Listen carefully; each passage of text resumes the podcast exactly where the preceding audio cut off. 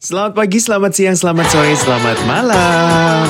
Gua Wilson Purba. Gua Muhammad Gibran Gua Bram Herlambang. Balik lagi di Jurnopods, cerita jurnalis di podcast. Halo, selamat pagi, selamat siang, selamat sore, selamat malam, rekan-rekan Jurnopods apa kabar? Kalian gimana? Ini PPKM masih dilanjut, otomatis uh, masih di rumah aja lah ya, nggak ke mana-mana. Tapi uh, kalau lo keluar-keluar atau di rumah aja sekarang bro? So far uh, menahan banget untuk nggak keluar. Keluar tuh cuman kayak siaran dan dan kayak liputan gue masih kan seminggu sekali dan itu diganti ke apa Zoom, ke bikin liputan DIY yang bisa di rumah kayak gitu-gitu dan keluar tuh paling cuman ke mana ya ke apotek KTM kali ya? Dan itu pun kayak sekali jalan ke mana banyak gitu loh. Dan apa habis covid kan satu keluarga dan dan dari gue itunya yang nularin. Jadi ya sudahlah di rumah saja con. Gip gimana Gip? Sekarang saat ini kondisi aman sehat kah? Alhamdulillah sehat-sehat Con, walaupun memang tiap hari gue masih harus kantor, tapi ada beberapa hari juga gue ya WFH ya di rumah aja.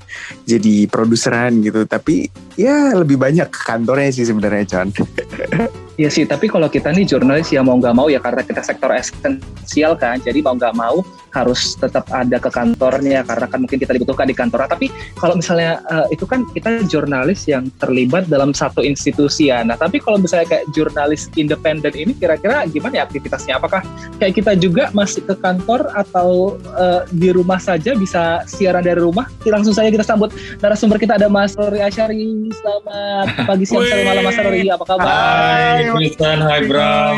Halo Gibran. Di sini Mas Rory. Hai, sumpah. Ini aku ngefans banget sama Mas Rory dari Waduh, gue makasih makasih. belum jadi jurnalis. Jangan gitu dong, nanti umurnya ketahuan Gibran. Bukan gue yang ngomong. Mas Rory kan udah menjadi uh, jurnalis independen di bio uh, Instagram juga pernah bikin jurnalis independen dan saat ini tidak terikat institusi gitu. Sebenarnya Mas Rory bedanya jurnalis independen dan jurnalis biasa ini apa Mas Rory? Sebenarnya kalau aku sih mengartikannya gini sih uh, Wilson. Jadi ada jurnalis yang dia misalnya memang terikat pada satu institusi gitu. Misalnya entah itu CNN atau misalnya um, kalau di Indonesia ya Metro TV atau CNBC atau CNN Indonesia atau apa pun itu.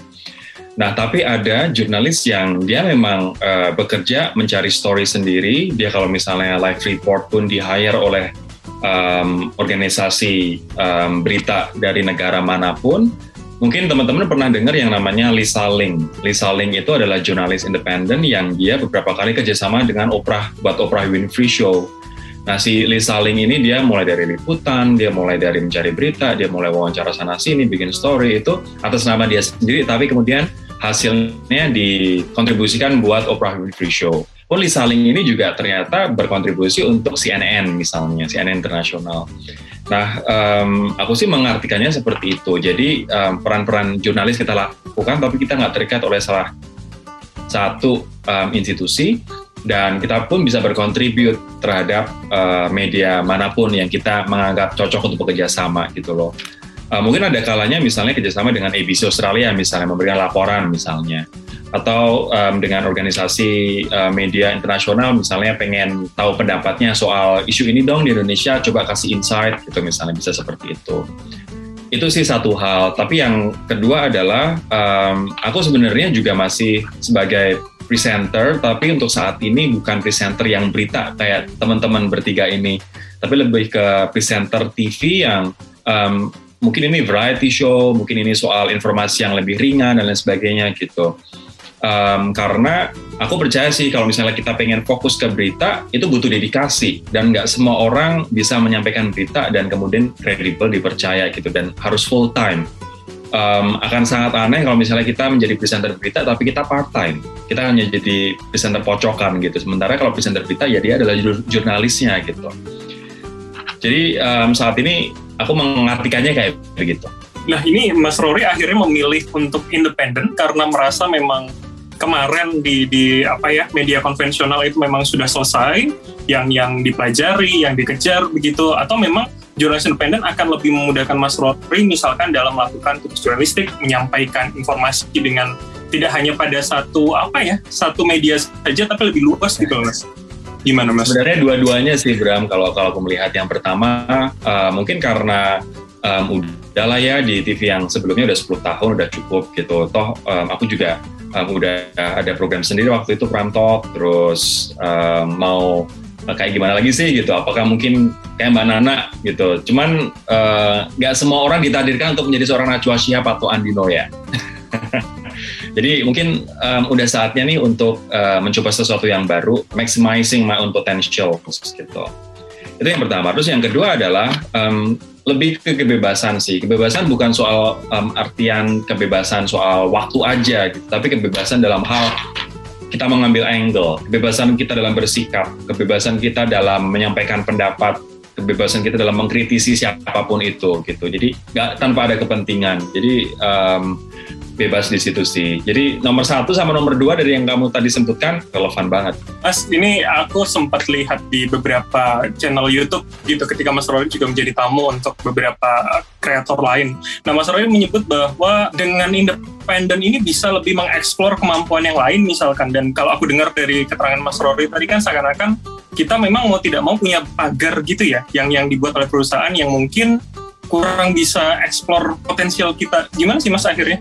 Melihat itu? Ya namanya bergabung sama organisasi, siapa pun pasti akan ada aturan dalam organisasi itu. Dan kadang-kadang uh, bukan tidak mungkin aturan itu uh, akan membatasi ruang gerak kita. Nah, kalau aku sih melihatnya um, dengan keluar dari organisasi, kita jadi seorang bekerja sendiri, self-employed, atau kita juga bisa menjadi seorang wirausaha atau um, entrepreneur jadi kita membuat aturan sendiri, kita membuat batas-batasan sendiri gitu. Nah dengan aturan sendiri ini aku jadi bisa bisa punya keleluasaan. Jadi apa yang pengen aku masukkan, apa yang aku pengen nggak masukkan, sikap apa yang aku pengen sampaikan gitu-gitu. Sementara kalau kita dalam organisasi pasti ada batasan yang satu nggak boleh, yang kedua mungkin juga soal eksklusivitas ya kan. Terus yang ketiga adalah soal mungkin sikap yang bertentangan dengan sikap media kita nggak munafik kalau media pun punya sikap dan di mana pun di dunia ini di negara mana pun medianya pasti punya sikap gitu. Cuman bedanya adalah apakah sikap itu sikap uh, mewakili misalnya kayak BBC kepentingan publik walaupun BBC um, di Inggris juga dikritik nih agak condong ke Labour Party ke kiri ya kan?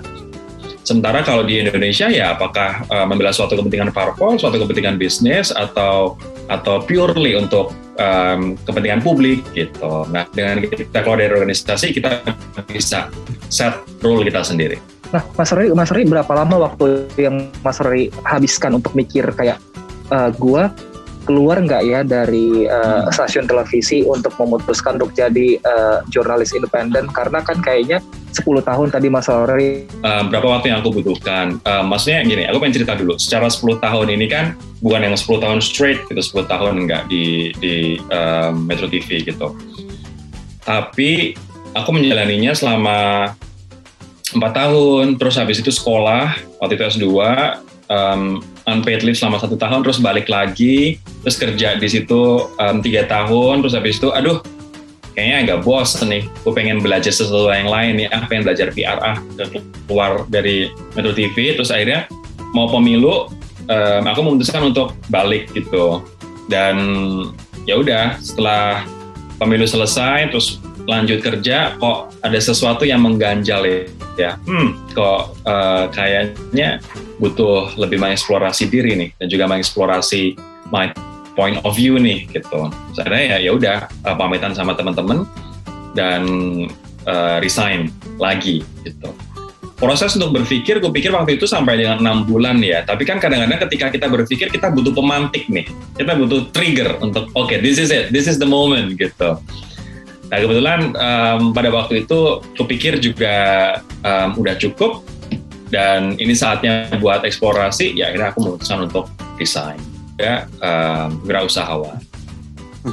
Mas Rory, tapi ketika Mas Rory keluar dari sebuah institusi kan kita tahu tuh institusi sebelumnya itu adalah institusi yang gede banget gitu kan.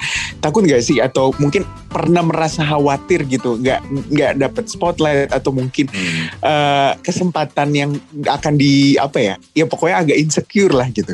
Ketakutan gede banget ada Gibran. Jadi um, itu yang yang gue lakukan dulu adalah konsultasi ke nyokap yang jelas. Um, kalau misalnya kayak begini gimana gitu, ya sebenarnya kita konsultasi dengan nyokap itu tidak untuk uh, nyokap memberikan masukan karena kita lebih tahu apa yang terjadi di lapangan daripada orang tua kita kan. Tapi terus nyokap bilang ya apa pun yang kamu niatkan, kalau misalnya kamu udah merasa itu matang ya udah go ahead aja gitu. Asal kamu harus siap dengan segala konsekuensinya. Nah, um, di situ aku mulai berpikir, berpikir, berpikir, duh gimana ya kalau misalnya nanti aku selepas keluar aku nggak bisa hidup. Duh gimana nanti setelah aku keluar ternyata ya udah ya seperti yang kamu bilang tadi spotnya spotlightnya hilang gitu kalaupun misalnya nanti keluar, aku um, akan kerja apa ya? Kalau misal, padahal di saat pandemi, waktu itu aku ingat banget itu di bulan September 2020 dan itu pas masih parah-parahnya tuh kan. Tapi terus akhirnya ya karena niat dan udah memikirkan dengan dengan apa namanya dengan matang ya uh, alhamdulillah Allah tuh baik banget pada waktu itu begitu aku keluar pekerjaan kayak misalnya MC moderator yang virtual itu alhamdulillah tuh kayak banyak banget. Sampai akhirnya aku yang sampai eh, eh, kecapean gitu. Kan karena mungkin akhir tahun juga. Ya alhamdulillah sih um, bisa hidup pada waktu itu. Walaupun di akhir tahun pertengahan Desember sampai dengan Januari itu nggak ada sama sekali tuh. Dan harus survive dengan um, dana darurat gitu. Jadi ya tapi setelah itu stabil lagi, stabil lagi gitu. Dan alhamdulillah sih satu Allah maha baik.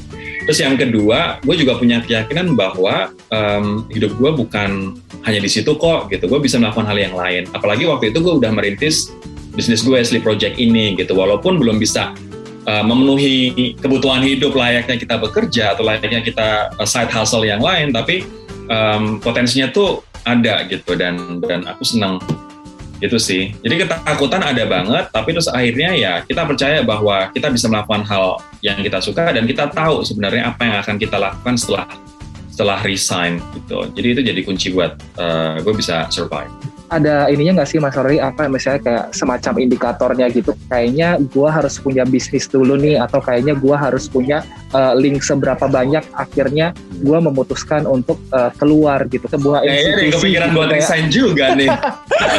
Sampai konsultasi gitu loh mas. Tujuan utamanya konsultasi nih. Ternyata tujuan utamanya konsultasi. Iya. Sampai gue itu men-save uh, apa ya foto Mas Rory di Instagram yang caption perpisahan buat eh uh hampir nyebut namanya buat TV sebelumnya itu karena kayak terinspirasi banget dengan poin keduanya dengan alasan soal dalam tanda kutip independensi. Iya, iya, iya. Um, menurut gue sih gini, kita kan kita keluar dari sesuatu itu juga butuh perhitungan sih Wilson. Gak bisa yang kita keluar, gue nggak suka, oke okay, kita keluar enggak. Kita tetap harus mempersiapkan ibaratnya kayak misalnya kita mau pensiun, kita nggak mau pensiun terus kita nggak punya apa-apa, ya kan? Itu namanya uh, pensiun miskin namanya. Kita nggak mau seperti itu. Tapi uh, kalau menurutku indikatornya adalah at least nanti begitu kita keluar selama tiga bulan ke depan kita tuh bisa hidup. Gitu. Jadi mesti ada dana darurat dulu. Satu itu yang paling utama dana darurat. Jadi tiga bulan ke depan gaji dikali tiga gaji kita selama bekerja kali tiga itu harus ada dulu. Itu yang pertama. Terus yang kedua kita tahu um, potensi kita itu kita mau ngapain kita tahu. Misalnya aja um, aku kasih contoh misalnya Valdia gitu. Dia saat ini jadi kontributor di uh, BBC, BBC London gitu. Ya berarti ketika dia keluar dari institusi memutuskan untuk itu, dia sudah punya cantolannya atau kalau enggak minimal dia udah punya um, most likely akan di hire oleh institusi yang baru gitu. Itu kalau misalnya mau melanjutkan sebagai um, jurnalis dengan bekerja di institusi yang lain. Yang ketiga, kalau misalnya mau jadi jurnalis independen, pastikan bahwa dari side hustlers kita selama ini, entah itu MC, entah itu moderator, entah itu misalnya interview orang, entah itu misalnya memberikan laporan ke kantor-kantor berita, itu udah bisa membuat kita hidup. Dan ini jalan terus gitu. Dan kita pun bisa memberikan report kepada mereka, hey aku udah keluar dari ini, jadi lo sekarang kalau mau pakai gue bebas jadi lo kalau misal mau pakai menghubungi gue, I'm standby 724, 24/7. Gitu. Jadi um, kita memperkuat jaringan yang udah kita dapat. Otomatis kita harus punya jaringan dulu sebelum kita keluar dan tapi begitu kita keluar kita kasih tahu mereka untuk memperkuat jaringan kita sama mereka. Itu sih. Sama yang terakhir adalah yakin aja, yakin bahwa kita bisa. Itu sih Will. Nah, gimana Con? Sudah merasa jaringannya kuat kalau mau resign sekarang?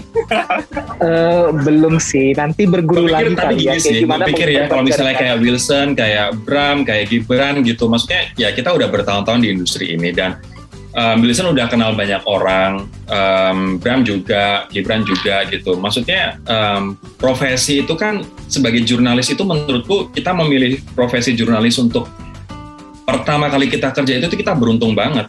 Kita bisa aja misalnya ke korporat, kita misalnya jadi public affairs manager. Kita bisa di public relations-nya, kita bisa di government relations, kita bisa di communications-nya, atau kita bisa di corporate affairs-nya. Banyak banget kesempatan di luar sana. Jadi jangan khawatir kalau misalnya, aduh aku gimana ya kalau misalnya keluar, atau aku gimana yang jurnalis ini gajiku nggak cukup, atau aduh kok ada pertentangan batin gitu. Di luar sana, ya namanya jurnalis itu kayak mendapatkan karpet merah teman-teman. Entah itu untuk kerja, atau entah itu untuk sekolah. Jadi jangan khawatir. Oke, nah Mas, ini kan poin menarik yang gue cuplik dari lu tadi adalah uh, lo ngabarin juga ke media lain bahwa hai gue udah free tidak ada keterikatan dengan media yang lama tapi artinya lo akan punya effort lebih dong ya untuk untuk terus uh, ibarat kata maintain dengan dengan media-media itu atau misalkan uh, mau tidak mau kan itu menjadi salah satu apa ya medium lu bersuara gitu mas. Sebenarnya ini adalah hal yang kita lakukan selama ini kan sebagai jurnalis kita memaintain hubungan dengan narasumber, kita maintain dengan hubungan dengan siapa pun, mulai dari pejabat sampai dengan uh, misalnya penjual siomay, tukang beca. Eventually orang-orang ini akan memberikan kita pelajaran entah gimana pun caranya, entah pengalaman apa pun yang bisa mereka share. Jadi kupikir itu hanya melanjutkan kebiasaan kita sebagai jurnalis memaintain hubungan dan um, nggak ada salahnya sesekali misalnya kita, hey gimana kabarnya, um, sehat nggak di situasi COVID ini? Aku pengen mastiin kamu sehat. By the way, aku habis keluar dari metro nih. Kalau misalnya um, ada satu hal yang bisa kita kerjasamakan, yuk kerjasama, itu let me know. Aku sekarang jadi lebih bebas karena aku udah udah nggak terikat sama institusi gitu. Jadi kita menanyakan kabar, tapi di sisi lain kita juga, eh FYI, gue udah bebas loh, gitu. Wow, sangat bisa digunakan kalimat terakhir Mas Rory tadi ya. iya. Mas Rory kan kalau gue baca pas misalnya Mas Rory apa ya resign gitu, terus membuat kata-kata huruf pesan buat uh, kantor yang lama gitu. gue itu tertarik banget sama poin nomor satu, ingin mengembangkan kembali ya mau mengepakkan sayapnya lagi terus misalnya uh, yang kedua lah yang soal juga independensi sebenarnya seberapa apa ya ini dalam tanda kutip aja terkungkung gitu sebenarnya ketika kita misalnya menjadi seorang news anchor gitu atau mungkin jurnalis yang apa ya terikat dengan sebuah institusi. Gue sih melihatnya uh, bukan terkungkung tapi lebih ke um, terbatas hanya pada satu media itu. Um, dan ini pun berlaku secara universal sih. Kita nggak akan mungkin melihat um, Christian Amanpur atau um, Anderson Cooper siaran di Fox News atau siaran di um, CNBC atau um, ABC Amerika gitu kan nggak mungkin kan dia udah hanya satu itu aja gitu. Nah aku sih melihat bahwa um, potensiku bisa lebih hanya daripada satu media ini, satu TV ini. Gitu. Aku bisa reach out audience lebih banyak. Audience dari TV yang aku dulu bekerja mungkin audiensnya yang mature, audience yang mungkin very um, sophisticated, yang financially very very stable. Tapi aku juga butuh loh um, menjangkau audience yang misalnya lebih muda, millennials, Gen Z, ataupun misalnya orang-orang yang selama ini nggak suka nonton berita. Gitu. Aku melihat potensi ada di situ, gitu. Dan mungkin teman-teman juga um, aku sih mengajak semuanya buat melihat potensi kita. Apakah potensi kita lebih besar sebenarnya dari potensi yang selama ini kita pikir kita punya? Gitu jadi um, dari situ aku berpikir bahwa oke, okay, aku pengen mengembangkan diri, aku membayangkan satu um, atau dua orang, aku pengen menjadi kayak dia. Aku bisa muncul di mana-mana, aku bisa membawa influence yang lebih banyak, dan aku bisa terlepas dari pikiran bahwa oh news anchor itu berarti pinter. Selama ini aku berpikir kayak gitu. News anchor berarti pinter, presenter yang hahaha, presenter yang tugasnya adalah mungkin menghibur, yang tugasnya mungkin uh, memberikan informasi ringan itu kurang pinter dibandingkan news anchor. Aku harus mulai melepaskan itu karena begitu aku aku keluar dan aku ada di dunia nyata nih gitu di, di lapangan gitu ternyata oh ternyata pikiranku dulu salah. Nggak selamanya news anchor itu lebih pintar. Kelihatannya aja lebih pintar, tapi ternyata ketika kita terjun ke lapangan sama kok semuanya butuh kemampuan, semuanya butuh skill yang sama untuk bisa bertahan gitu sih. Terus Mas Roy tadi bilang referensi, referensi Mas Roy untuk akhirnya keluar dan ternyata akhirnya melihat uh, uh, kalau jurnalis, eh bukan jurnalis, mungkin uh, presenter yang hahaha itu ternyata pinter juga itu siapa Mas Roy? aku sih ngelihatnya kayak misalnya uh, bukan bukan HI juga sih, tapi lebih ke like gitu. Misalnya Coki Sitohang. Coki Sitohang dulu juga dia news anchor di La TV gitu. Tapi terus um, dia bisa menjadi orang yang very versatile, dia bisa menjadi orang yang sangat fluid untuk di segala suasana. Terus Daniel Mananta, walaupun mungkin um, dia bukan orang yang dari berita, tapi um, dia di usianya saat ini mungkin sudah 40 mungkin dia masih bisa tetap uh, mempertahankan performa dia gitu dan dia sekarang reach-nya pengaruhnya juga um, semakin luas gitu sih aku melihatnya gitu kalau misalnya di Amerika mungkin kayak Ryan Seacrest dia penyiar radio tapi di sisi lain dia juga mukanya di mana-mana dan bisa uh, bisa apa-apa gitu apa-apa dia dia lakukan gitu. Jadi aku sih berpikiran bahwa ya gitu sih um, aku merasa potensiku sayang kalau nggak aku maksimalkan untuk reach out lebih banyak audience dan uh, mencoba lebih banyak hal-hal baru. Nah, Mas, kalau bicara soal jurnalis independen gitu ya, dalam isu apa misalkan Mas lebih bisa merasa bersuara dibandingkan dengan masih bergabung dengan media konvensional, Mas? Maksudnya gini, ketika ketika kita di media konvensional kita punya apa ya jaminan keamanan, kita punya misalkan kasus hukum itu akan lewat dewan pers dulu baru akan ke kita misalnya. Nah, jurnalis independen akan seperti apa sih uh, jaminan yang akhirnya meyakinkan Mas Lauren untuk bisa di sana? Sebenarnya menurutku itu adalah um, kenyamanan yang kadang-kadang membuat kita ter uh, nina bobokan sih, Bram. Maksudnya sebagai jurnalis independen pun um, ketika kita menyampaikan pendapat kita juga berpegang dengan fakta dan juga data kok gitu. Pun misalnya ada orang yang tersinggung um, mungkin kita tidak akan se aman, senyaman posisinya jika dibandingkan dengan uh, apa namanya kita ada di suatu institusi media. Tapi sekarang zaman udah berubah. Um, sosial media udah begini begini luasnya begitu dan aktivis-aktivis di luar sana yang menegakkan kebenaran juga juga semakin banyak. Jadi aku sih tidak akan khawatir apabila misalnya aku menyampaikan kebenaran terus ternyata dikriminalisasi atau kebenaran itu menyinggung orang lain, nggak asal kita menyampaikan dengan data dan juga dengan fakta. Gitu. Nanti pasti akan banyak yang belain. Kalau misalnya ada yang tersinggung, ada yang apa, ya itu adalah resiko. Tapi kan kita berpegang pada data, kita bukan berpegang, berpegang pada fitnah atau um, sentimen pribadi. Mas Rory, kalau misalnya ketika terikat dengan sebuah institusi, benar-benar kita itu harus menjaga apa ya, ya sikap terus misalnya atau apa pun ya ya aduh bingung membahasakannya. Yang seperti ya tidak sebebas seperti Mas Rory sekarang hmm. buat speak up atau mungkin memposting sesuatu gitu. Apa ya dengan kita keluar itu um, otomatis kita bisa menjadi lebih bebas berpikir. Dan ya itu sih namanya juga media namanya juga perusahaan organisasi pasti punya aturannya dan mereka nggak pengen bisa menyinggung misalnya menyinggung stakeholders menyinggung owners terus menyinggung uh, pengiklan atau siapa pun gitu. Tapi sebagai sebagai pribadi, um, aku merasa lebih lebih bebas dan juga lebih um, lebih terbuka dalam menyampaikan sesuatu dan nggak ada di mana kita harus mempertanggungjawabkan itu nggak ada. Gitu. Ya udah, kalau misalnya kita melakukan sesuatu yang yang nggak disukai orang, paling followers hilang berapa ribu gitu atau misalnya um, kita di mungkin sedikit dibully di sosial media asalkan itu benar uh, nggak nggak nggak masalah sih gitu. Cuma menurutku begitu kita keluar dari suatu media pun kita harus punya warna sendiri kita sudah harus punya um, aturan main juga sendiri. Rory Asyari warnanya adalah kayak begini pilarnya yang dia usung value yang dia percaya adalah begini ya kita nggak akan gue nggak akan keluar dari value dari pilar yang gue bikin itu gitu loh jadi um, kita pun harus punya punya warna biar um, kita berbeda Ya misalnya teman-teman ada yang kerja di um, satu media yang khusus di bisnis misalnya, dia punya warna bisnis. Ada di khusus uh, media politik 24 hours, dia punya warna. Ada yang mungkin lebih ke uh, media hiburan, edukasi, dia pun juga tentu punya warna. Nah, ketika aku keluar, aku pun memutuskan aku juga harus punya warna sendiri. Gue tertarik soal warna nih mas. Ketika ketika Mas Rory ada di media konvensional, artinya kan mau tidak mau warnanya ikut ya dengan kebijakan perusahaan gitu. Uh, gimana pada saat itu peralihan gitu ya? Pasti mengeluarkan warna sendiri agak susah. Berikutnya langsung sudah harus bisa menampilkan warna dan meyakinkan orang, Mas tidak hanya sekedar representasi dari perusahaan lama gitu. Um, menurutku kalau walaupun kita media punya warna masing-masing, eh, sebuah organisasi punya warna masing-masing, kita pun sebagai pekerjaannya di dalamnya juga punya sebenarnya punya karakter dan juga warna masing-masing juga gitu.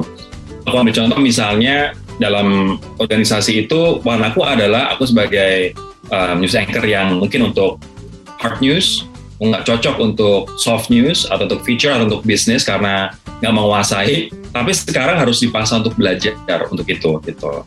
Jadi warnaku adalah politik hard news terus um, ya program uh, plan talk gitu yang serius dialog gitu gitu kan. Nah begitu keluar um, tentu saja kalau misalnya aku masih menggunakan warna yang sama tentu aja nggak um, relevan. Tapi ya itu aku melihatnya Rory masih tetap Rory. Apa yang aku suka yuk mana yang akan aku um, gedein mana yang akan aku highlight mana yang mungkin aku akan kurangi porsinya nah begitu aku keluar Bram apa yang aku suka adalah oke okay, aku suka sama isu-isu sosial gue suka sama isu-isu soal um, equality soal human interest gitu gue suka sekarang juga sama bisnis, entrepreneurship gitu. Jadi ini adalah hal-hal yang akhirnya gue tonjolkan keluar.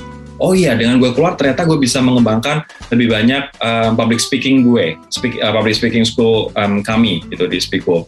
Gue juga bisa ngembangin bisnis dan gue nggak usah khawatir soal gue kolaborasi sama brand inilah, gue mengendorse, memberikan endorsement untuk brand itulah gitu. Gue membahas soal inilah, soal itulah. Gue ngomong A, B, C, gue udah nggak peduli. Tapi gue punya tiga pilar. Misalnya aku pengen ngasih tahu uh, teman-teman, pilarku adalah soal um, health, jadi soal kesehatan, apa pun soal kesehatan, entah itu um, physical health, mental health, atau sexual health, itu adalah pilar yang um, aku pegang, health. Terus yang kedua adalah growth mindset gitu. Jadi apa yang aku sampaikan, apa yang aku keluarkan adalah berkaitan dengan soal growth, soal motivasi, soal aku bikin juga kemarin um, sama uh, Alexander Tian, I'm Raising, sama Iman Usman, kami bikin um, vlog gitu soal sebenarnya enakan mana sih jadi uh, pengusaha atau karyawan terus sama kenapa sih kita harus sekolah tinggi-tinggi gitu. Kami bikin pembahasan kayak begitu. Jadi itu adalah di pilar yang kedua soal growth mindset. Adalah soal growth aja istilahnya pembahasannya. Nah terus yang ketiga adalah um, aku melihatnya adalah societal causes atau societal topics. Topik soal uh, masyarakat topik soal yaitu misalnya kapan kawin, terus soal tadi aku mungkin pagi ini uh, ngeposting soal frase yang biasa digunakan untuk membungkus social pressure dan juga bullying gitu. Itu masuknya ke pilar yang ketiga tuh societal causes gitu. Jadi warnaku adalah tiga pilar itu. Dan kontenku apa yang aku sampaikan apa yang aku suarakan nggak akan keluar dari tiga pilar ini. Tuh aku udah punya warna aku udah memilih dari warna itu penjabarannya kayak gimana ya aku akan ngomong di tiga koridor itu misalkan di sosial media atau misalkan Mas sekarang tampil di apa TV satu dengan TV lainnya untuk warna dan appearance tadi? Menurutku itu uh, berlaku untuk semuanya, tapi kalau misalnya di TV uh, mungkin beda lagi ya. Kalau di TV kan lebih ke penampilan kita, lebih ke uh, bagaimana kita present sebuah acara, bagaimana kita misalnya mereport sebuah acara atau jadi uh, pembawa acara gitu. Itu lebih ke sosial media dan juga um, keseharian. Dan menurutku um, tiga pilar ini juga adalah uh, my true self gitu. Jadi aku merasa bahwa kita pun mesti jujur dengan diri kita. Kita tuh sukanya gimana sih? Kita tuh value-nya sikap kita terhadap suatu topik tuh gimana sih gitu. Nah di situlah terrepresentasi dari tiga pilar itu. Jadi itu lebih ke bagaimana kita bersikap sehari-hari, bagaimana branding yang pengen kita bangun, bagaimana apa suara yang pengen kita sampaikan di sosial media, dan um, kalau memungkinkan ya di media konvensional tapi media konvensional kan lebih ke sebagai pekerjaan ya bukan sebagai sikap pribadi sih. Mas Rory, jadi kalau gitu Mas Rory yang Mas Rory itu sebenarnya yang sekarang atau yang dulu Mas as a news anchor yang uh, suka di bidang politik atau berdialog di politik atau berubah aja sesuai dengan uh, mungkin uh, kepribadian kita atau mungkin melihat suasana pasar juga Mas Rory? Aku sih melihatnya gini, um, even passion aja bisa berubah, Wilson. Apalagi ketertarikan, apalagi kesukaan gitu. Dulu mungkin aku suka banget yang namanya hukum, suka banget yang namanya politik. Yang aku baca adalah buku-buku politik, um, yang aku baca adalah buku-buku soal hukum. Um, Tempo tuh selalu aku baca yang bahasa Indonesia dan bahasa Inggris ya kan. Tiap hari itu minimal 2 sampai tiga koran karena aku suka pada waktu itu dan itu kebetulan inline dengan pekerjaan yang aku lakukan sehari-hari. Nah, tapi sekarang karena aku nggak ada keterkaitan secara langsung dengan politik dan kupikir ya 10 tahun we know what kind of game it is gitu. The game that they play gitu dan sometimes we are part of it. Sekarang aku lebih ke hmm, kenapa gue nggak mempelajari sesuatu yang bermanfaat bagi misalnya ketenangan batin gue, bagi ketenangan finansial gue, bagi perbaikan gue secara pribadi. Jadi sekarang kalau aku koleksi buku, aku lebih uh, membaca buku-buku soal self growth misalnya. Membaca buku-buku soal investing, soal bisnis, soal um, organisasi, terus buku-buku yang memotivasi, terus buku-buku soal mental health, soal trauma, soal um, apa namanya, bagaimana menyembuhkan luka-luka masa lalu gitu. Aku lebih dan merasa lebih fulfilled gitu. Jadi menurutku mungkin ini kesukaannya bergeser, tapi passionnya aku pikir sama, yakni passion untuk kita menggeluti sesuatu secara mendalam dan passion untuk membaca dan juga mengaplikasikan apa yang kita pelajari, apa yang kita baca gitu sih. Yang bergeser bidangnya aja, um, topiknya aja. Nah, Mas Rory, menurut Mas Rory ini mungkin dilakukan ini nggak sih Mas? Apa namanya? Semua orang begitu atau memang ada ada hal yang harus sangat dipertimbangkan dulu matang-matang sebelum misalkan kita dari konvensional menuju ke independen ini. Ini uh, mewakili Wilson dan Gibran ya pertanyaan. ya, aku pikir, um, Terima kasih Bram. Aku pikir um, semua orang punya chance untuk melakukannya, um, tapi aku tadi balik lagi, um, apa yang aku lakukan tidak untuk semua orang. Kenapa tidak untuk semua orang? Nggak semua orang punya sense of business nggak semua orang punya keberanian kenekatan misalnya untuk jump out of comfort zone dan untuk risk it all gitu mungkin ada kalanya orang karena dia udah punya keluarga dia nggak bisa lagi uh, putting things at risk yang resikonya adalah misalnya dia akan kehilangan penghasilan keluarganya nanti jadi berantakan gitu jadi gue pikir semua orang punya chance yang sama asalkan dia mempersiapkan tadi beberapa lapis tadi dan dia juga punya niat dan juga punya keyakinan bahwa gue akan bisa, gue akan berhasil gitu. Tapi buat orang-orang yang mungkin berpikir bahwa, aduh aku udah punya keluarga, aduh aku bukan tipe-tipe yang berani untuk mengambil resiko, atau mungkin um, yang merasa bekalnya belum cukup, kupikir sabar dulu, um, tunggu sampai momen tepat dan tunggu sampai dapat um, sesuatu yang pas untuk menggantikan saat ini gitu sih. Mas Rory ini saya uh, gue minta pendapat sedikit. Ketika uh, ada di satu apa ya media konvensional, artinya kan memang kita mau tidak mau mengikuti arus ya. Sedangkan mm-hmm. sekarang memang uh, semua orang bisa bersuara, akhirnya perspektif lebih banyak, tidak hanya melihat ada satu perspektif mayoritas gitu. Nah, uh, gue mengambil contoh misalkan remote TV, mojok.co dan beberapa online atau Vice misalkan, ini kan melihat terkadang peristiwa dengan cukup berbeda dan gak jarang juga saling uh, mengkritik misalkan media-media yang konvensional tapi sudah keluar dari roh atau hmm. relnya begitu. Nah, akankah nanti kemudian kita bisa saling menyeimbangkan mas dalam dalam kerja kerja jurnalistik ini menurut Mas Rory? Gue pikir tetap akan bisa, kolaborasi tetap akan bisa. Itu saya kepentingan di belakangnya dan juga sikap terhadap suatu isu kan. Tapi kalau misalnya kolaborasi atau kerjasama tujuannya sama, itu akan selalu bisa, Bram. Misalnya, tujuannya kita adalah, yuk kita pengen menyadarkan orang akan pentingnya menjaga konservasi lautan misalnya. Dari semua orang ini bisa kita kerjasamakan, entah konvensional, entah yang baru, entah independen, semua bisa kerjasama. Karena niatnya tujuannya sama, pandangannya sama. Kita mesti menyadarkan orang untuk bla bla bla bla. Tapi yang membuat nggak bisa kerjasama adalah apabila kepentingan dan juga niatnya udah berbeda. Yang satu niatnya pengen mendukung pemerintah, yang satu niatnya pengen mengkritisi pemerintah. Kalau bisa ditentukan nggak ketemu gitu, itu yang akan nggak akan yang akan susah gitu. Kalau misalnya niatnya sama, tujuannya sama, siapa pun akan bisa kerja sama. Oke, okay, uh, kalau itu aku perkecil coba. Tidak tidak kemudian pro dan kontra pemerintah misalkan. Terus yang gampang yang kemarin kita bahas adalah voli pantai yang kemudian dilaporkan salah satu orang ke KPI begitu. Hmm. Nah ini kan uh, banyak media akhirnya melihat berbeda. Um, aku pikir ya itu pasti akan ada dua mata koin kan. Kita melihatnya um, kok bisa lolos tayang sih itu kan uh, nggak sopan lah dan lain sebagainya. Tapi di di mana tuh Norwegia atau Norwegia mereka justru malah uh, memprotes um, kebijakan IOC selama ini yang memaksa um, para voli pantai pakai bikini, mereka pengennya pakai celana pendek karena mereka nggak pengen jadi subject of sexuality gitu kan.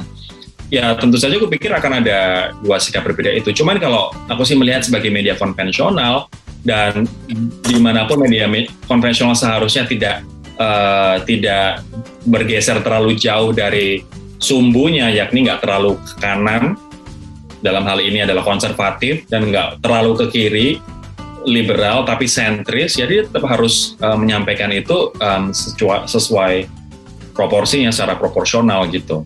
Dan aku melihat sih um, kalau media yang aku perhatikan ya mereka menyampaikannya ya udah apa adanya tanpa menambah-nambahkan esensinya gitu.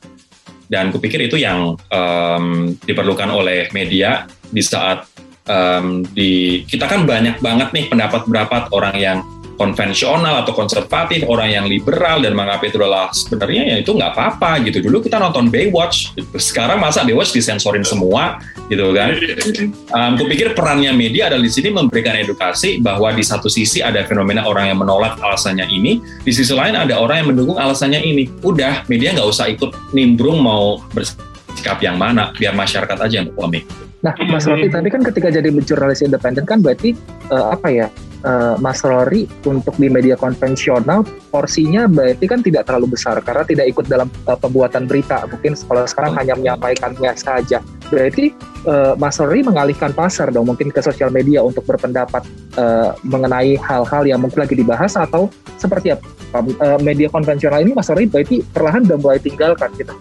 Um, sebenarnya gini, kalau misalnya media konvensional kita tetap ya akan seperti yang tadi ya. Dan alhamdulillah aku pun kerja dengan dua media konvensional saat ini. Sikapnya mereka pun juga sikap mengambil sikap tengah dan juga memberikan nih fenomenanya seperti ini di masyarakat dan tidak take sides gitu.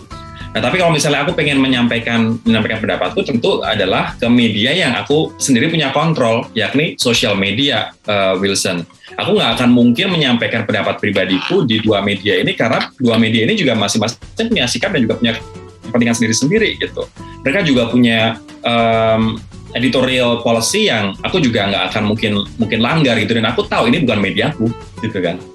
Tapi di media yang aku punya control of ya aku akan menyampaikan uh, bagaimana pendapatku gitu sih. Kalau kita kan kapal-kapal kecil teman-teman, jadi mau navigasi ke mana pun juga terserah kita. Dihantam gelombang ya udah resiko gitu loh. Lebih bisa menentukan ya arah pelabuhannya. Bisa menentukan sendiri. siap siap siap. Wah nih seru banget Con kita ngobrol sama Mas Rory. Gimana terinspirasi Iya. kan? Jurnalis independen. Uh, ter- Gue terinspirasi. untuk gue terinspirasi untuk uh, nanti mungkin uh, cari waktu lain lagi kali ya ke Mas Roy tapi yang off air gitu jadi kayak jadi kayak bisa lebih kayak gimana nih Mas Roy konsultasinya kayak gimana nih ah, what should I do gitu biar lebih enak gitu motivasinya ke situ sama sih gue gue mungkin mau konsultasi banget ke Mas Rory Mas Rory so- soalnya gue mengerti sebuah problem juga sih tentang dalam Wow. tanda kutip independensi gitu aja eh kok gue ngomong lagi No edit ya, Bran. Oke, kalau gitu teman-teman Mas Rory, terima kasih banyak atas waktunya.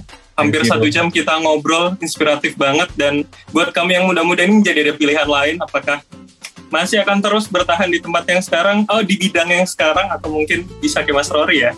Terima kasih banget kasih banyak teman-teman. Mas Rory.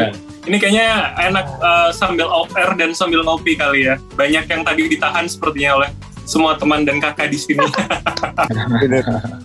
Kalau gitu, uh, Jurnopot episode kali ini sampai sini dulu. Sampai ketemu lagi di Jurnopot episode mendatang. Gua Bram Herlambang. gue Sampurba dan gue Muhammad Gibran sampai jumpa sehat selalu semuanya Dadah! Bye-bye. Terima kasih ya.